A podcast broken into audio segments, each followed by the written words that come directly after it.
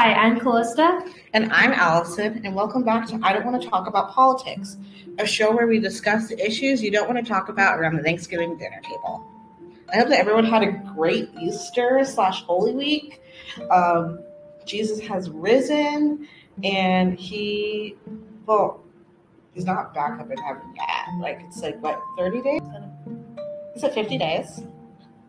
Look it up right now. Resurrection. Because there's the, is it called the Pentecost with the, the flame? Well, that's Holy something Spirit? else. Yeah, that's 50 days. 40 days. 40 days. 50 is Pentecost when the Holy Spirit comes down. All right. Well, yeah. Okay. Um, we got to spend the weekend in California with our friend Amanda and her family. We're super grateful for them taking us in. We had a fun weekend. We got to go to the beach. Like we left Friday, and then on Saturday we went to the beach. And I'm trying to think if there's anything interesting we saw at the beach. I mean, there was a surf competition. There was a surf on. competition. I tried to get Callista to compete in it, but she said no. Um, I don't find riding a wave appealing and falling flat on my face. I hate sand, and I have a very strong fear of the ocean. yeah, so I don't think surfing's the right choice for you in sports. Okay, but like, you, there's just like so much out there. Like, does it not gross you out? Like, have you seen like the video of the wave and you can see all the seaweed in the wave? Yeah, but that's going to any lake in Washington, so But there's, I mean, it's moss though. That's different. we have kelp. Yeah. Um. And then Sunday we obviously celebrated Easter, and then we came back Monday. It was odd being away from my family from Easter though. Um, my mom would always do like Easter baskets and stuff. Even this year, she and my dad mailed me an Easter basket, and they had okay, you know this like green. It's not green, like the paper things that they put in there, the little tiny pieces. Yeah. They filled my entire Easter basket and the box the size of a toddler with it. There was so much of it. I was like, what am I going to do with all this? And my mom's like, you can use it for packing because we move out in like three weeks. And I'm like, I, I don't know what to do with all of this. It's just sitting in a box in my room. She also sent me so much candy. And I don't love chocolate. Like, I'll have like a Kit Kat every once in a while. So I gave away a lot of my chocolate. But You're weird. Chocolate's amazing. feel attacked right now. I don't like chocolate. I don't like chocolate and I don't like peanut butter. Again, you're weird. I really made my mom's life very hard growing up because I don't like I don't like a lot of things. Like I don't like chocolate, I don't like peanut butter, I don't like bananas, I don't like bananas. I don't like tomatoes, I don't like asparagus. Both those are delicious. Yeah, I gave you my tomatoes today off my sandwich. Yeah, those were tuna flavored tomatoes. they were quite disgusting. I didn't finish them. You come from a big family. I only have two brothers, which I always thought I came from a medium-sized family until you come in and you're like, I have eight sisters, and I'm like, okay. I don't have eight sisters. I only have four. And so my older brother, my little brother, and I, we would all do like an Easter egg hunt, and then Andrew always would find things because he was like nine years older and taller. I'm sure he was quite miserable doing it, actually, having to like hang out with these like two, seven, and eight year olds. But I always had to be at church like super early in the morning because I sang an Easter choir from like four till like last year. I love doing Easter choir though. But I remember I would always have to be there like super, super early in the morning but I'd always get good parking. And then afterward, we'd have ham with my family, which we didn't have ham in Amanda's house this year, and I'm so thankful because I hate ham. I always Again, joke. you're weird. I always joke that I'm kosher, so I don't have to ham. like on on Christmas Day this year, my grandma made my grandma made a ham. So my dad and my two brothers and I went over to my grandma and papa's house, and my dad picked me up fried chicken at the gas station, and I ate gas station fried chicken while the rest of my family ate ham. Okay. I'll, but as vain as I am, my favorite part of Easter is always picking out an Easter dress. Like I would always go with my mom every year, we usually go to um, is TJ Maxx a chain? Like a, a Yeah. okay, we'd always go to TJ Maxx, and um, I'd always pick out a dress, and I usually would go for white or blue or yellow. I like remember the majority of the Easter dresses I've worn too. What about you, Callista? Uh, my parents would always give um, me and my sisters summery things Mm-hmm. um, because, like, three of our birth no, four of our birthdays are in the fall and the winter. Only one of us has a spring birthday, so like she would get summer stuff for her birthday, but the Mhm. rest of us would not get summer things for our winter birthdays. so I always remember getting a big box of chalk, which is really weird thing to be like a significant like part of my life. I love sidewalk chalk. We would get my mom would find the biggest box she could find and we would go through every single piece by the end of the year. Like we would by the end of the year we were scraping our fingers trying to draw the Do you chalk. remember? And you scrape your knuckles. Yeah. Okay, I have like a box of like 64 sidewalk chalk, and it has like a couple of them have glitter in it. And I'll bring it next year, and you and I can color a sidewalk chalk. Okay.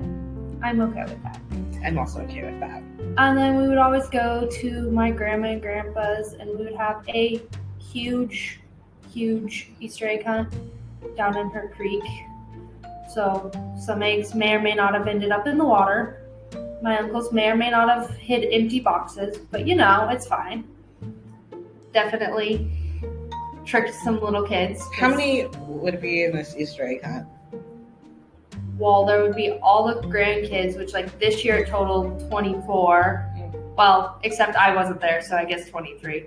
And I guess the newborn maybe wasn't hunting Easter eggs, but uh, it would be plus a bunch of neighbor kids. So it would be like over 30 people, over 30 kids hunting in this giant Easter egg hunt. We would have huge tubs and grocery sacks full of eggs that my uncles would hide. Mm-hmm.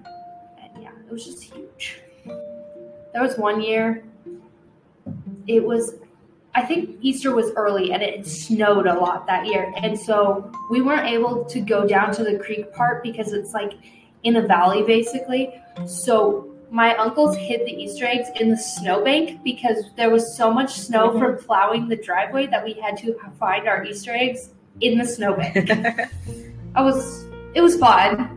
A little cold, but you know, Do you, as a big girl, still get to participate? no. Oh, I hide the eggs though, so I get to participate in making it really hard for the kids. And then you just go and follow the little kids. And if they miss an egg, or you go out a couple hours later and it's all free game. I feel like I would do something sadistic, like freeze a bunch of eggs in blocks of ice. Um, my uncles took the candy out and put animal poop in the eggs. That Ew! They grabbed animal poop with like their bare hands. No, they like scooped it up with eggs. Like, Ew! I'm like, ew! oh, I, ugh. yeah. And then I've missed the last two years of the Easter egg hunt, which is kind of, or Easter in general, because I've been here, which is a little sad, but I've made the most out of it. This is my first time missing Easter with my family. Although we almost missed Easter a while ago because even though our spring break here don't line up with it, normally spring break lines up with Easter.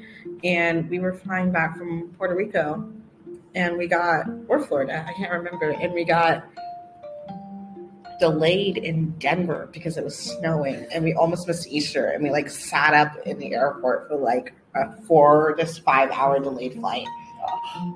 Yeah, was really long. that's not fun. Well, I guess we got to talk about politics, I guess. even though the point, I guess that's the point of the show. Yeah. Um, let's start on the top news stories of this week.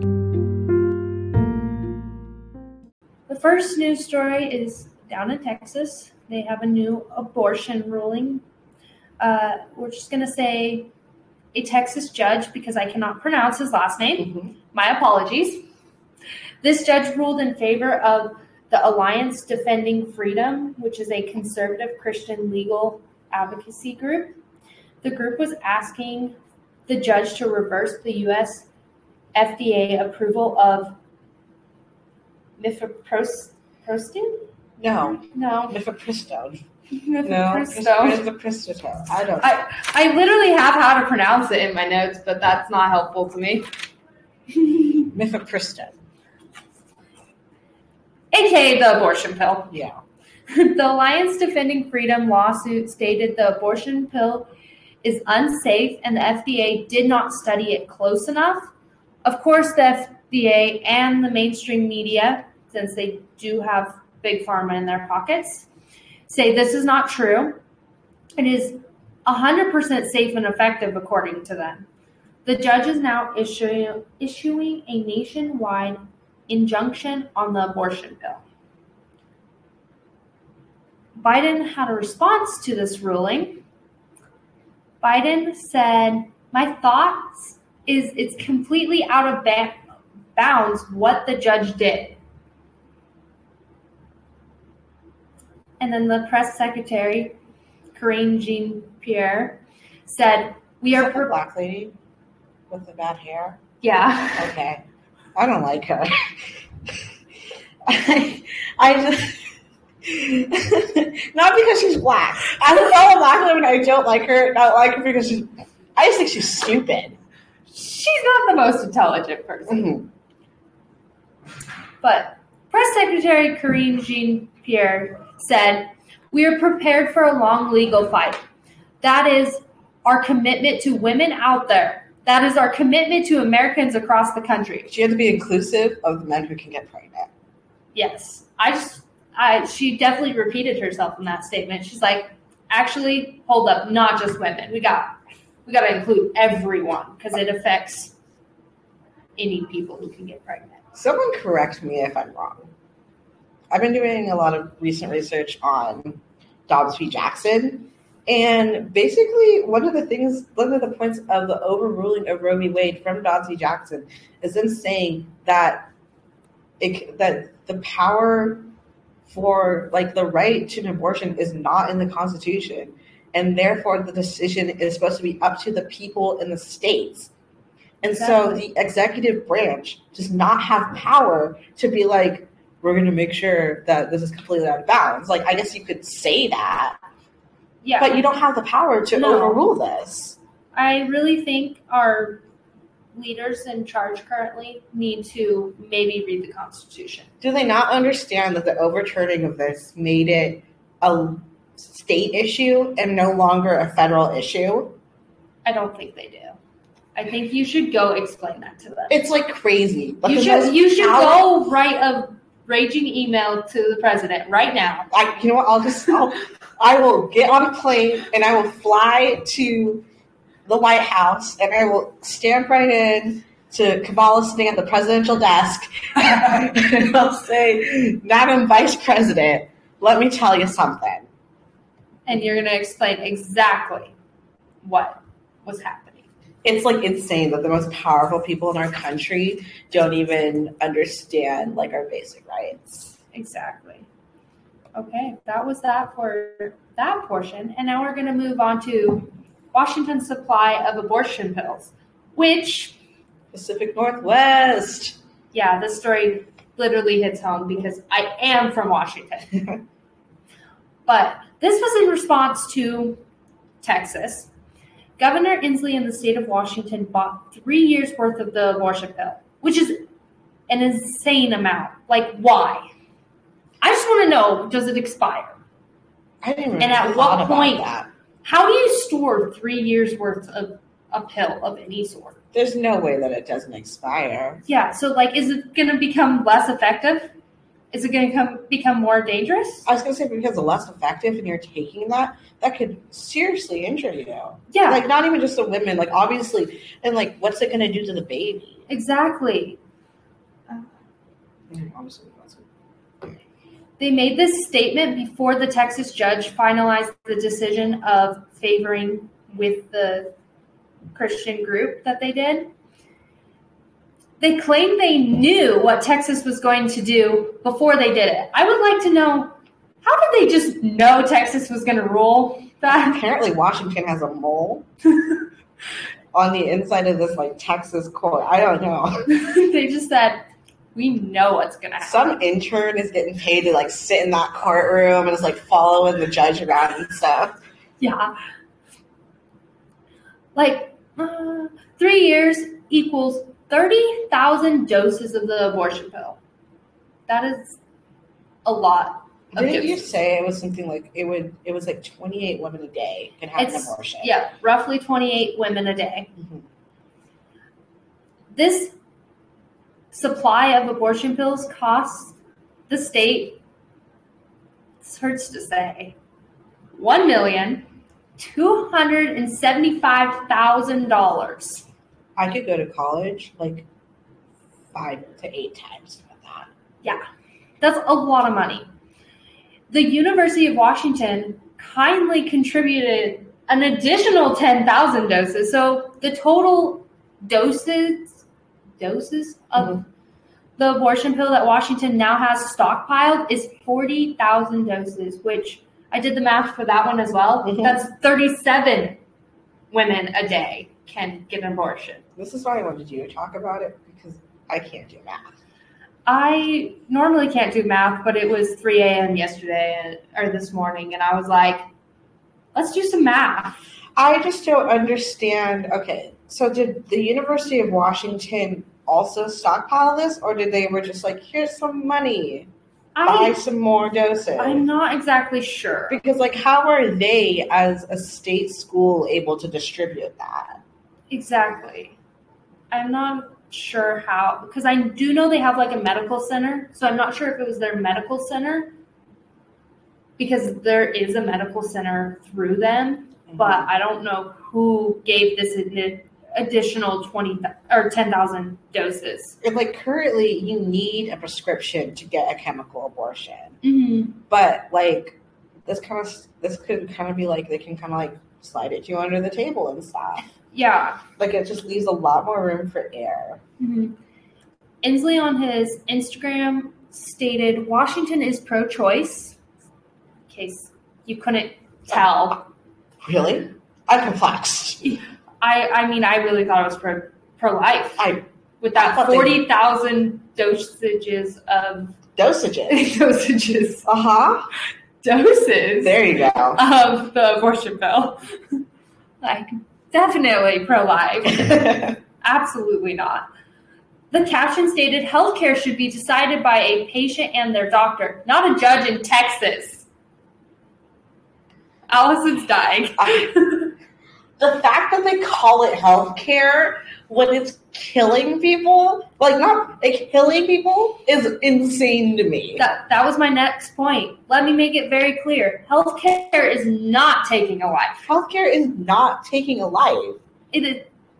Am I going to go into a doctor's office and be like, hey, I have this, and they're going to be like, oh, okay, we're going to have to kill you? No. Okay, so if my child, if I have a child. And let's say I'm down in hard times, I was working full time as a manager at McDonald's, and I dropped my phone in the fryer. So you're laughing, but you know I would do something like that. You would. and did, then did, did the McDonald's explode? because hot oil and a battery does not sound like it would mix. the Very well. McDonald's blew up, Okay. and I lost my job. I was fired. Oh, you were also lost the whole entire McDonald's.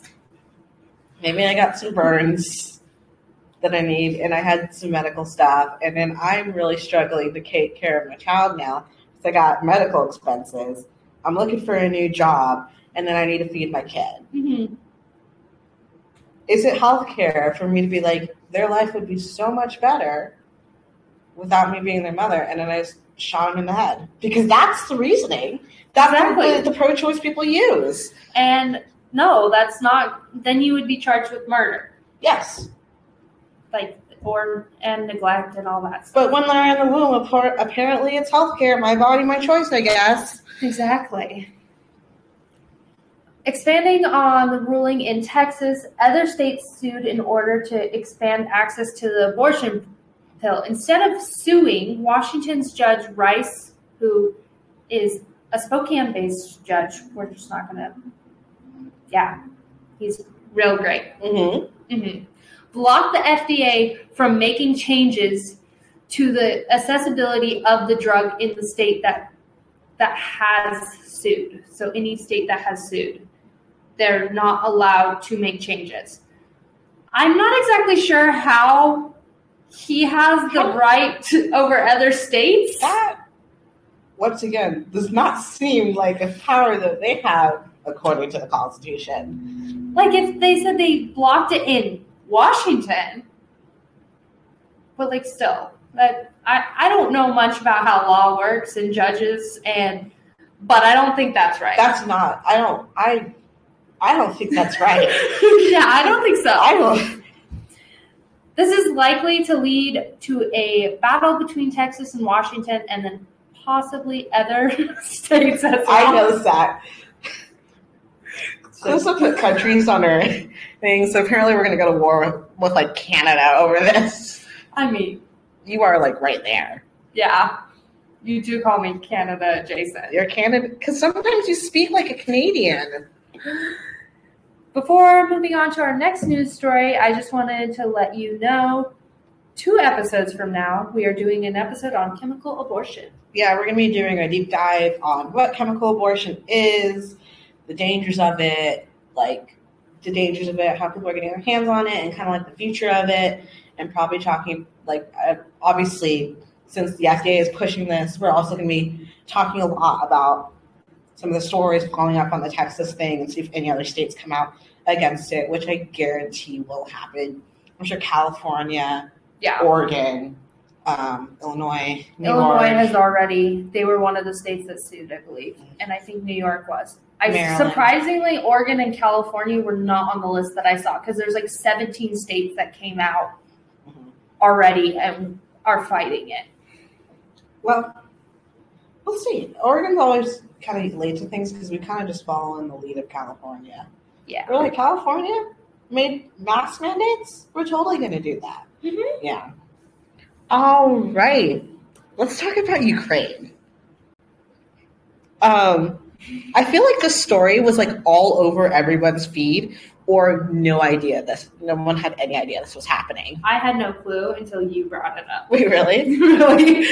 I was so confused when you were like, we should do this as our news story. I was like, okay. Okay, because it got covered for like 24 hours and it was completely gone. Yeah. So, um, this is a quote coming from a New York Times article claiming that classified war documents detailing secret American and NATO plans for building up the Ukrainian military ahead of a planned offensive against Russian troops were post- posted this week on social media channels. Now, if you have little to no understanding of what I just said, I also have little to no understanding of what I just said. Great. But basically, um, it just someone leaked plans regarding Ukraine and like some like war strategies and stuff. But I don't like defensive war strategies and stuff. But there was no attack plans that were leaked. Um, the Pentagon is launching an investigation to find who's behind leaked documents because they were posted all over Twitter as well as a platform called Telegram. And I believe that Twitter may be blocked in Russia, but Telegram is not blocked in Russia. So that's the importance of it. Um, in an article from the NPR, they said that the documents included maps of Ukraine and charts on where troops are concentrated and what kinds of weapons are available to them. The online posts show photos of physical documents that were folded, increased in some instances. One is labeled top secret and is titled status of the conflict as of the 1st of March. It gives a detailed battlefield summary on that particular day, though it's not clear why the documents are emerging now, more than a month after they were prepared. Um, when this story first dropped, which I feel like I heard about it like maybe 12 hours after it dropped, um, I believe the New York Times got their hands on it first, which, like, if you think about it, like the New York Times dropping their hands on it first, the way it dropped the Pentagon investigation, it obviously brings you back to like the original Pentagon papers. Like, I don't know if you've ever studied the Pentagon papers A little bit. um, I had to write like three essays on them, so uh, the study of Pentagon papers. But like a lot of people believe that we shouldn't have been involved in the war back then, and were rightfully outraged when they found out the government was like willingly sacrificing soldiers in a war they knew they could never win. But no president wanted to be responsible for this. I feel like this is like the current upheaval surrounding the sheer amount of money that we're sending Ukraine is the same thing. The Department of Defense says that the Biden um, administration has authorized more than thirty billion dollars worth of gear to be sent to Ukraine. 30 billion. And I'm not saying that I don't stand with Ukraine. Like I love Ukraine. I come from a church with a lot of Ukrainian people, but I'm saying that 30 billion is excessive. I just am saying that we're not the only country that has given money. And I'm saying- gave money to them, and I think there's been a couple other. I'm like, at what point, where is this money going? Yeah. And like it's not a million, it's billion. And like I think the money that goes to Ukraine should be like up to people, like charitable donations in Mhm. churches, and it shouldn't be coming out of our tax dollars. Like we should be using 30 billion to fix the other issues that we have in our country. Like like maybe let's take care of the mental health em- epidemic that's literally taking the lives of thousands of teenagers, which was caused by the previous by the current and like the last half of the previous administration Mhm. with locking us in our houses for three years. Or maybe we could do something to fix the fentanyl crisis that is like the grim reaper of college campuses. Yeah. I mean, how many people like how many people did it kill at like ASU this year? And like how are you like what are we expecting of the summer? And like uh, it's just making everything so increasingly unsafe as well as the um as well as the human trafficking issues and like everything going on with that. It's just so overwhelmingly frustrating to like it's so overwhelmingly frustrating and the fact that we're sending 30 billion dollars worth of stuff to them is ridiculous when we could be fixing our own issues. I'll do like a follow-up on the investigation if more comes out about it in like a week or two. But if you want to read more about like what was actually in the documents, the New York Times I believe was originally the ones who posted it. So I linked the article that I read from there down below, as well as the NPR article, which does like a basic breakdown of it, and you can listen to it. I prefer listening to NPR because they explain it in little kid language for me. All right, now on to possibly my favorite woman of the moment, Riley Gaines. Riley Gaines is I have such a girl crush on Riley Gaines. I have been like her number one fan for like a year and a half now, and she's like finally getting the recognition she deserves. yeah. Like at first, she was kind of just there. Like we knew after all the Lia Thomas stuff that she was one of the swimmers that was involved, but no one really talked about it. Mhm. But like now, I've seen she's her. being outspoken. I'd seen her in a couple interviews. Um, and then I'd seen her the video of her speaking in was it Pennsylvania where they were passing the bill against to for transgenders in women's sports I believe so. and she was advocating against it and she had mm-hmm. that speech which literally made me cry. It was so good. Like I actually got emotional about it. And then I actually have a funny story. I feel like you've heard this story. I think maybe. You posted something about it on Oh your yes, story. yes, I do. And then. I also reposted something about it on my story. And then my friend's boyfriend saw that and called me a bigot and like got mad at me over it. And I almost caused their breakup over it. Which I think is unfair.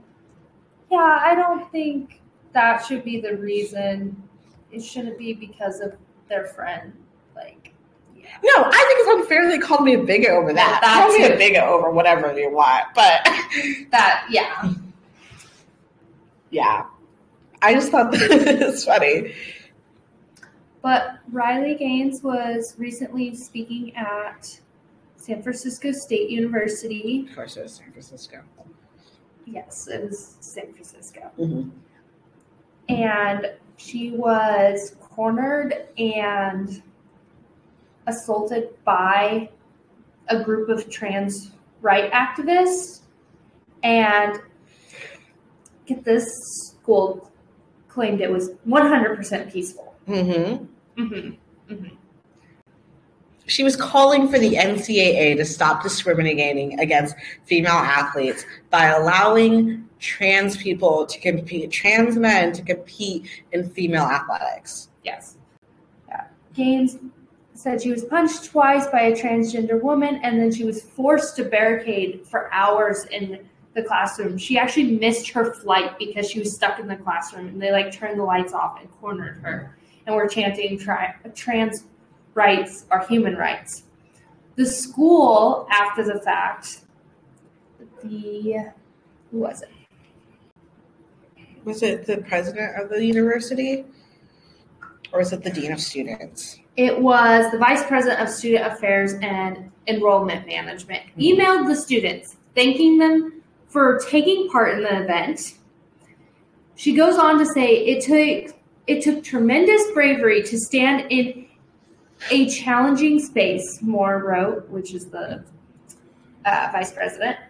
I am proud of the moments where we listened and asked insightful questions. Hmm. And then, this is where it gets real good. She goes, I'm also proud of the moments when our students demonstrated the value of free speech and the right to protest peacefully. I I don't think yelling in someone's face, cornering them in a classroom, physically making them assaulting them. physically assaulting them, and making them miss their flight is peacefully protesting. And the thing is, like all okay, this is barely covered by mm-hmm. the left outlets, and then all the ones that covered accused her of lying. Like, what happened to believe all women? Exactly. Like, yeah, I was looking for articles, and this is a New York Post article that was saying it, but like some of them were like, yeah, she's just making it up. Hmm.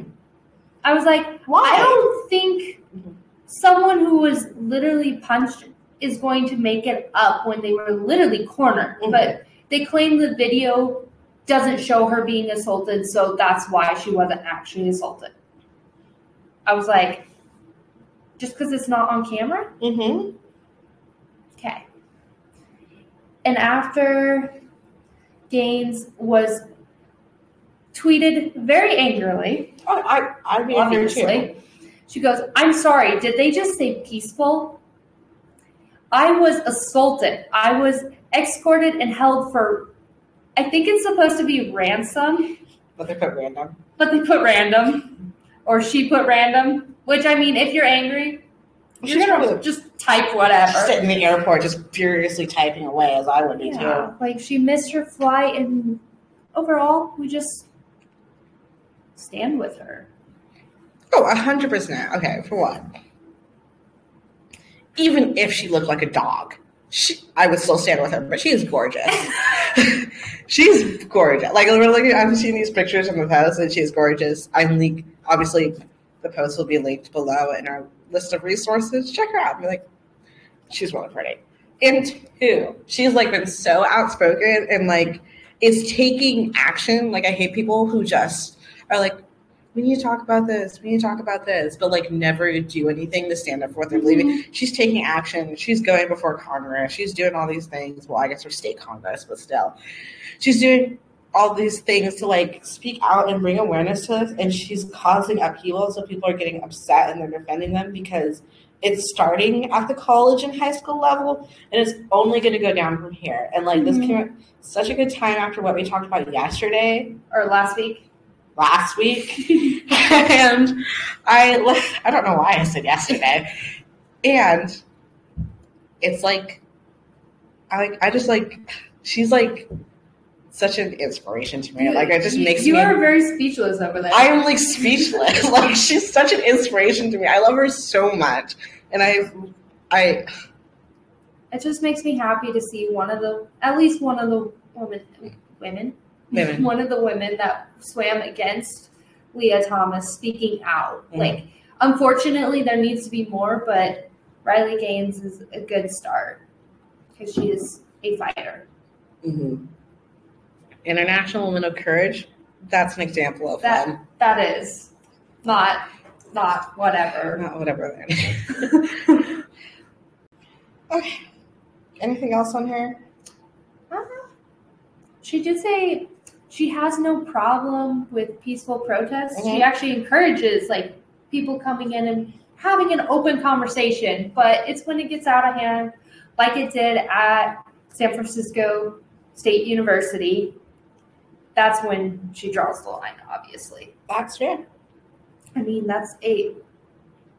She did mention to uh, the school, she goes, We must have a different definition of peaceful. Apparently. You know what? You know where they took their definition from? I know. Summer of Love. Yes. Summer of Love. I said, This is lovely. Peace. Peace. you know, burning cities down, assaulting random strangers, assaulting Riley Gaines. All sounds the same, All sounds the same. honestly. But that is everything on her. She's just an amazing woman. She's also speaking at Turning Point USA is having a women's leadership summit in Dallas this year, and she's speaking there. And Callista and I originally were going to go, and then they announced that she was speaking here this week, and now that both of us are like, we have to go. Yeah, I just have to go to Florida though. Yeah, So I need money. so, yeah. yeah. If anyone wants to crowdfund us going to Dallas to meet Riley Gaines, I mean, we found flights that we would be together. yeah, Even we're coming from two separate cities. We found Two flights that have us together on the like. it was so. She had a layover in Portland, and then we would get on the same flight to go to Dallas together. But yeah, I got to fly to Florida for a wedding, so hmm. unfortunate. We'll just put some stamps to our head and mail ourselves there. I did learn that they did that with kids years, well, like, I don't know when it was, but I was reading a history book and they would stamp, it would cost $3 to send a kid across the country. And they would, like, stay with the postman. I'd be down for that. Deliver some packages along the way, as long as we stop for like McDonald's every once in a while. I'm all good. Yeah. All right. On to our main topic of the week. We chose this because obviously Easter and Holy Week were the last week, and um, I think a lot of the stories that we're talking about aren't particularly like super relevant right now. But I assume with summer coming up and a whole bunch of like it's concert season, these will definitely come up again.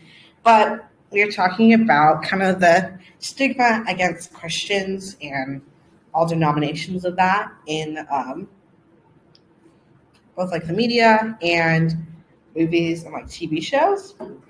I guess pop culture in general. Um, like Christianity, including all its denominations, is the most popular religion in the entire world. WorldPopulationReview.com claims that 85% of the world's people identify with a religion, and out of that 85%, 2.38 billion are estimated to be Christian.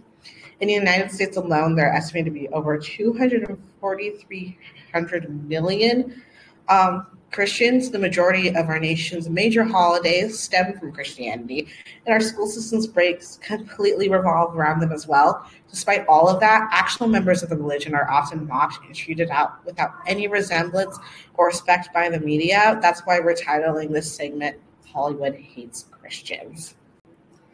Overall in Hollywood, like, uh, Christian symbols are being taken and used in disturbing ways, like extremely disturbing ways. I don't know where I was going with that.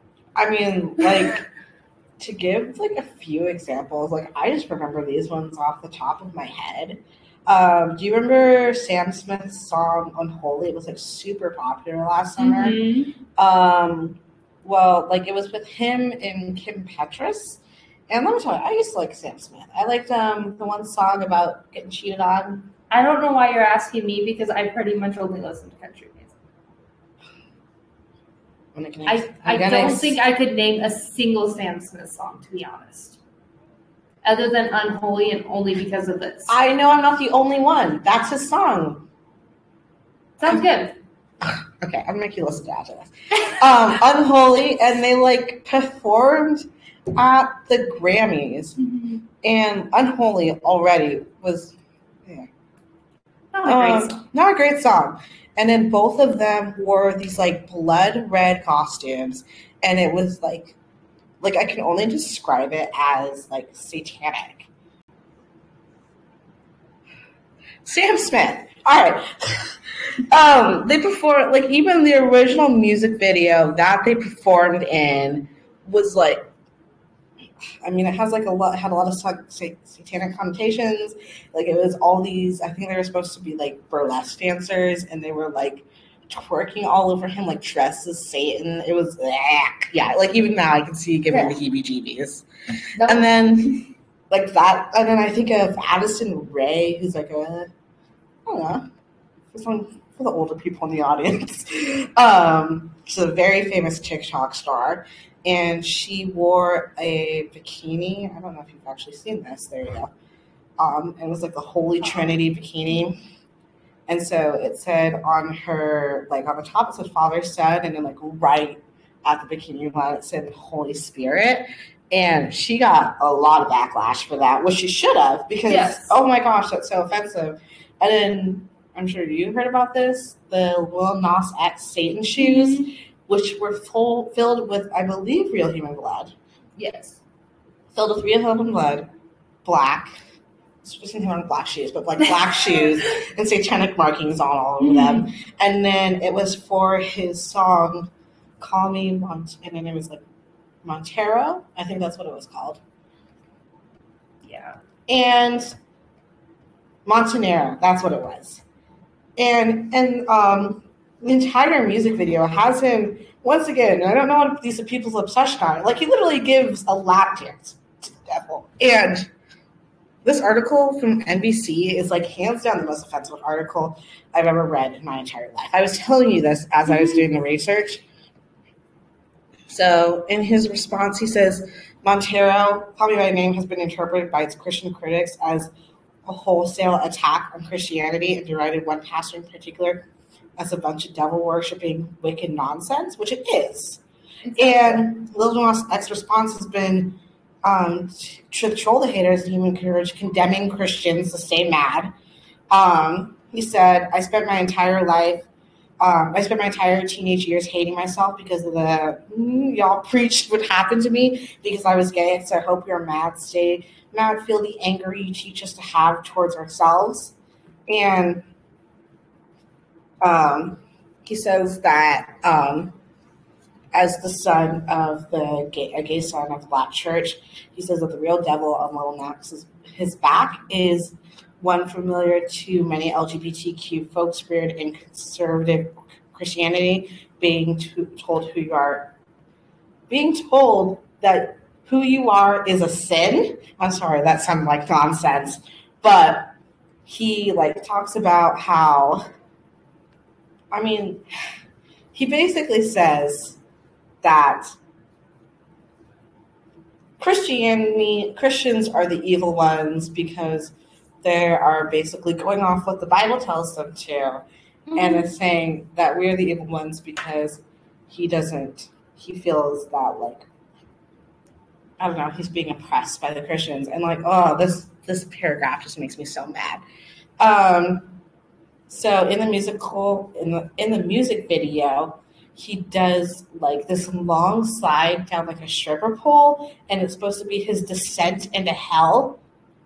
Um, and in the various Christian tradition, traditions teach that Jesus too descended into hell onto Saturday after his Friday night resurrection, where the rescued Friday lost. night crucifixion. Did I say Friday night resurrection? yes, you did. It's Harry Styles all over again. Friday Night Crucifixion, where he rescued lost souls from the devil's grasp. Um, Lil Nas X pole dance would not be the first. Um, and so then he like danced down the pole and then ends up just like d- giving a lap dance to the devil. And then the worst part of this article is that they how do you get how do you get worse than that? They quote an actual pastor an actual queer pastor who says that everything that Lil Nas X is doing is actually fine and says that like he that what is this quote from? He says my man so the pastor says on twitter that my man started in the garden with the temptation and entrapment stories of Eve slash Lilith and moved to a Greek European style chamber of judgment and condemnation and had an execution by someone actually throwing a stone at him and had a full descent to hell and my man's defeating the devil. The sequence of temptation, judgment, execution, and confrontation with the devil also parallels the events in the life of Jesus. Just just to make it clear, us on hum us on Us on him? I was gonna say us on humans. Us humans on earth are not God. We're not Jesus. Mm-hmm. So Him saying that, um, well, him comparing Lil Nas X to Jesus, who came to this planet, Earth, obviously, he came to this planet and lived without sin, and then died for our sins, spent three days in hell, resurrected, and then is coming back someday. exactly. It's Lil Nas X exactly the same. Exactly. You know, Mhm. he's definitely gonna come back. But it adds on to your point that like they're like these three examples are them using, um, using like are using these elements of a religion and then twisting it in their own demonic ways. Our country was formed as one nation united under God. Like our country was formed with Christian fundamentals Mhm. and that's something the media is saying is evil. They're trying to take away from us. They're calling us racist because they're formed with like because you're formed with that. Like our country's origins are being stamped down by this elite one percent because like that's what the devil wants. Exactly. And like all of this, I I have to bring it back to Dylan Mulvaney. I can't get away from Dylan Mulvaney. Okay, every time you've opened your phone this entire day, you've always had Dylan Mulvaney on your screen. Entire day, entire week, entire month. They're haunting you. They know. Yeah, I think Dylan's out to get me. But like it's like we're being mocked when we're the backbone of the country. I'm not saying mm-hmm. that. No, I'm saying women are the backbone of the country. I say we're being mocked when we're the backbone of the country. Like the sheer amount of hypocrisy that comes from it when they're treating like any other, I guess, marginalized communities such as Muslims, LGBTQ, minorities, Mhm. like anyone, are like put to this like untouchable level, and then like we get treated with absolutely no respect Exactly. The Bible has been the Bible and Christians and Christianity and all of this have been attacked uh, again and again in every single generation in different ways. Mm-hmm. And so, even though this is a way that we haven't seen before, it doesn't mean that it's necessarily something new. So, I would say, like, just make sure you're standing strong in your faith and your understanding when it's the devil that is prompting you to, like, I guess when it's the devil that it's attack and, like, you're understanding that we're supposed to be living in the world but not of the world because this is not our forever home. Do you have anything else to say from like a different perspective? Because I grew up as Christian. I come from the Assemblies of God Church, but you grew up as Catholic. I think like yeah, overall like all the stuff is being like a mockery on all religions in any sort of Christianity. hmm And it's just sometimes it hurts to watch. It like, is. you watch it and you're like, I grew up learning this from like my perspective and they're taking it and using replacing themselves Mhm. or replacing God with themselves. Which Like is a sin. exactly. It's I. It's like idol worship, which that's what the Jews got stranded in the desert for. Thou shalt not have false gods before me. There you go. One of the Ten Commandments. Um, like even like the head of the Catholic Church right now, Pope. Pope Francis. I was gonna say Eugene, so Francis is good. See, I thought the last one was Francis. No, the current one's Francis. Who The last that? one was Benedict. We liked Benedict Benedict. the sixteenth. We liked Benedict, right? Yeah. He's the first pope to ever retire. Yeah. Benedict was better than Pope Francis. My grandma liked Benedict. I remember that. Okay, Pope Francis.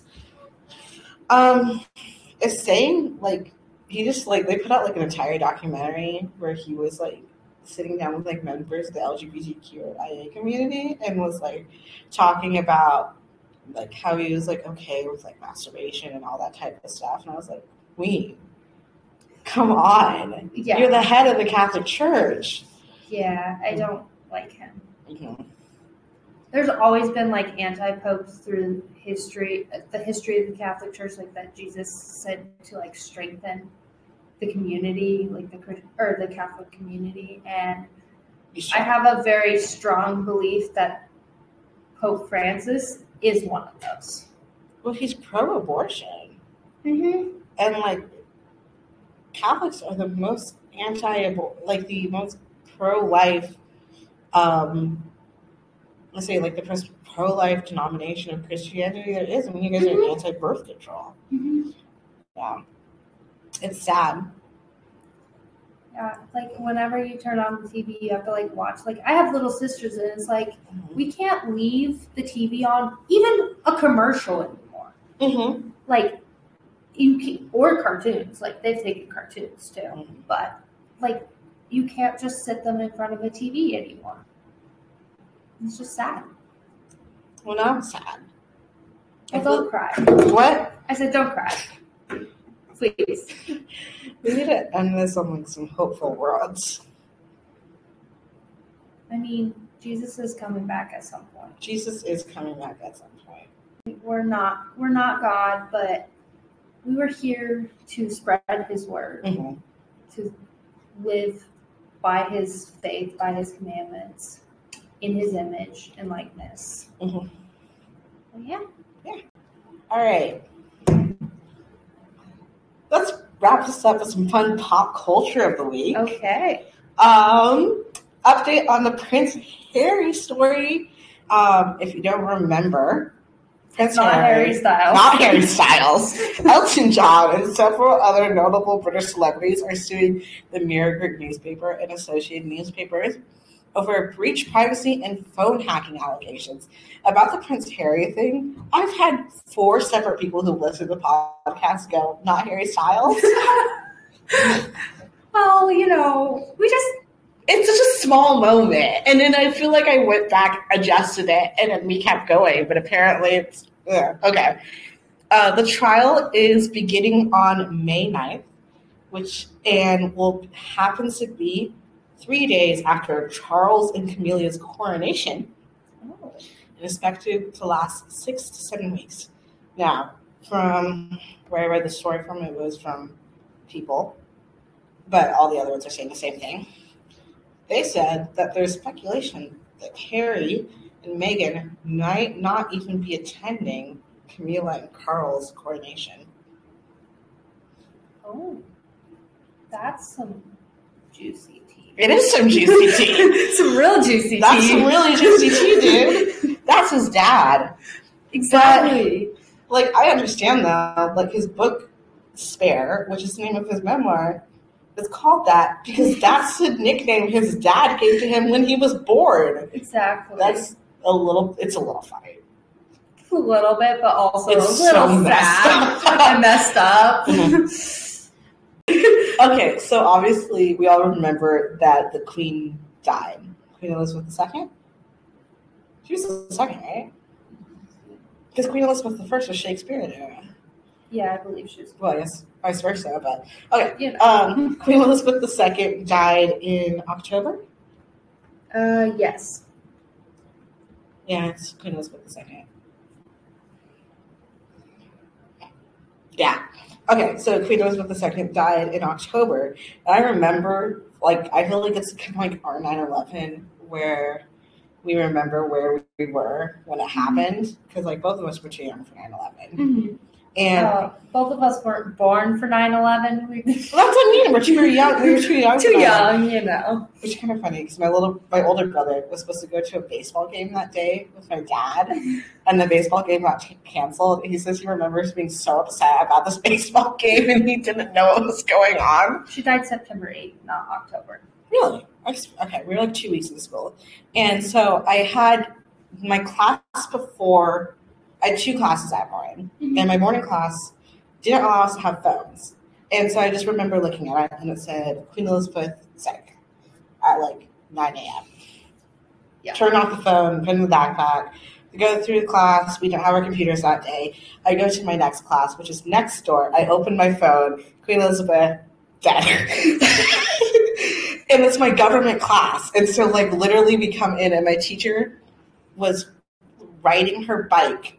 Like literally it, it dropped so fast in between that time that my teacher was riding her when the queen was still presumed alive. Uh-huh. Riding she was riding her bike from the Grove parking garage to our um to our building because it was in the Cathedral Rock building. Uh-huh. So that's like a quarter mile. Yeah.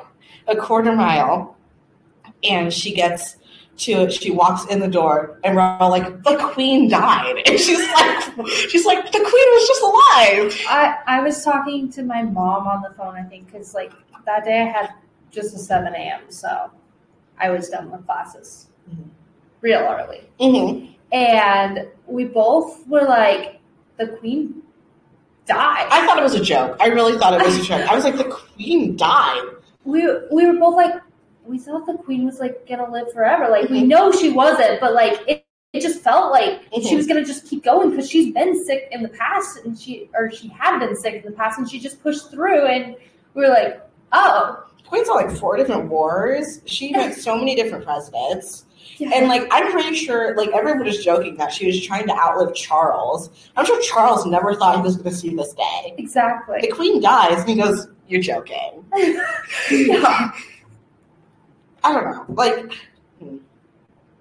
obviously it would have been nice to see Diana as queen. But it's it, like it's interesting that this is going to be the first like the second ruler of our lifetime like our parents have never seen another ruler our Mhm. grandparents have never seen another ruler our great grandparents were the last ones to have seen a different ruler Yeah. and that's insane hmm and like now when our kids are going to be like you were like you were what like 20 and like 19 when queen elizabeth was alive i'm like yes don't make me feel old Yeah. I mean, technically, I was still 19 at that. i did go home and rewatch the crown that day I did not. have you seen the crown No. i think you would love it maybe we'll watch we'll watch the crown together sometime. Okay.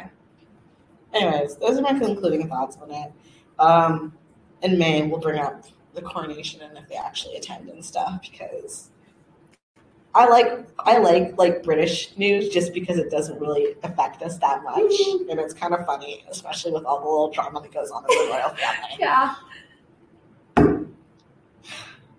When I was trolling the internet for like pop culture news this week, I came across the headline of our next story, and like I had completely forgotten this girl that ever existed, and then I got like pissed off all over again to quite possibly the worst deal in history.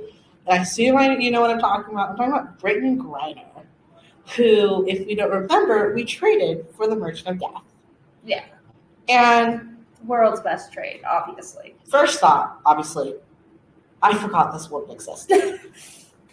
Second thought, oh my gosh, is she the tallest woman I've ever seen in my entire life? I literally mentioned She that- she is actually six seven. I know, I was sitting in the room with Lia Callista. Thomas, where we were thought she was six Yeah. seven. Wait, it's like three in the morning. I'm sitting in the room with Callista, and I go, she's she's the tallest woman I've ever seen in my life. And then I thought we were being Lia Thomas again. And then she looked it up, and she was actually like six seven. She was like towering over her wife. It was really funny. Well, her ex-wife. ex-wife. And I was literally like, I didn't know that women came that tall, I didn't either. apparently. But Brittney Griner will be publishing her second memoir. So she actually has a memoir that she wrote in I think 2014. It's called "In My Skin: My Life On and Off the Basketball Court," and she kind of just complains about being a black person playing basketball, even though she's a black person playing basketball. um, um, this time she'll be detailing the time that she was held in a Russian prison for the past year, which I didn't know she was in, in there only for a year. There's people in there who've been there since like 2014. Yeah, there were actual like military people that are still overseas, and they instead decided to trade for Britain. Yeah, in an article from CNN, she says that by writing this book, I also hope to raise awareness surrounding other Americans wrongfully detained abroad. She knew that she was not allowed to carry marijuana in Russia, yet she had it. Mhm. So technically, I don't think she was wrongfully detained. I don't think, like, hear me out. I don't think she should have been detained. No. But I, hmm, it's a noble cause. But like we all know that it like leaves a bad taste in our mouth that someone who is like so outspokenly anti-America is out as well as the merchant of death when there are proud American citizens who have been held in there since like 2018. Exactly. Um, it just like makes me so frustrated. I Mhm. remember when this also dropped last um in the fall of this last year. And I was very much like quick to be like, hey, I know that we don't want her, but it's good that we're getting someone. And like I still stand by that, but it's still a bad deal. I think, yeah, I'm like obviously glad we got an American citizen back, but I don't think it was the right choice. Also, they should not have gotten The merchant of death. the Merchant of Death. It was a bad choice, but I am glad that she's free.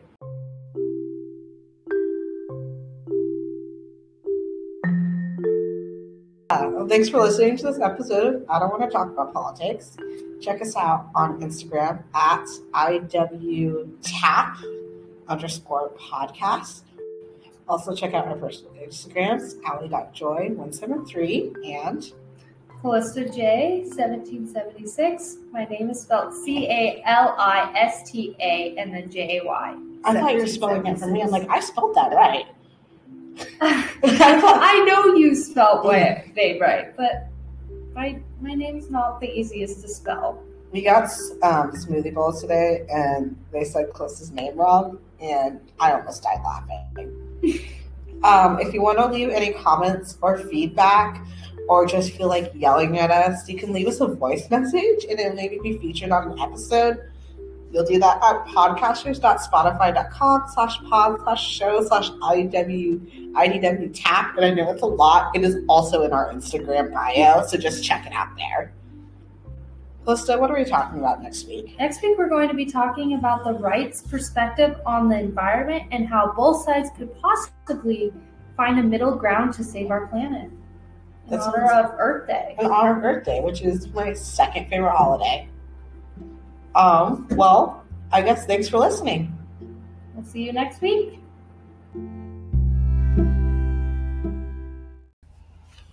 Future Allison here, right at the end.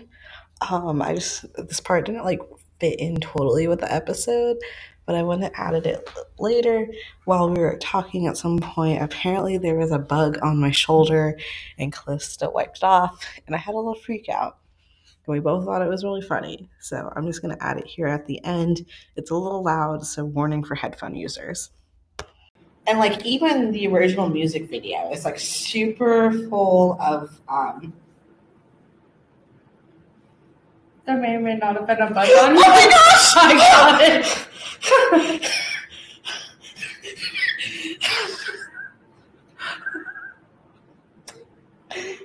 Why would you do that? That's so There was a bug on you. Oh my gosh, what was it? Just a little gnat. Oh my gosh, ew!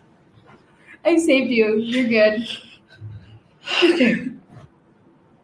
I'm gonna have to listen to that later when I edit it. If it's not too loud, I might keep it in.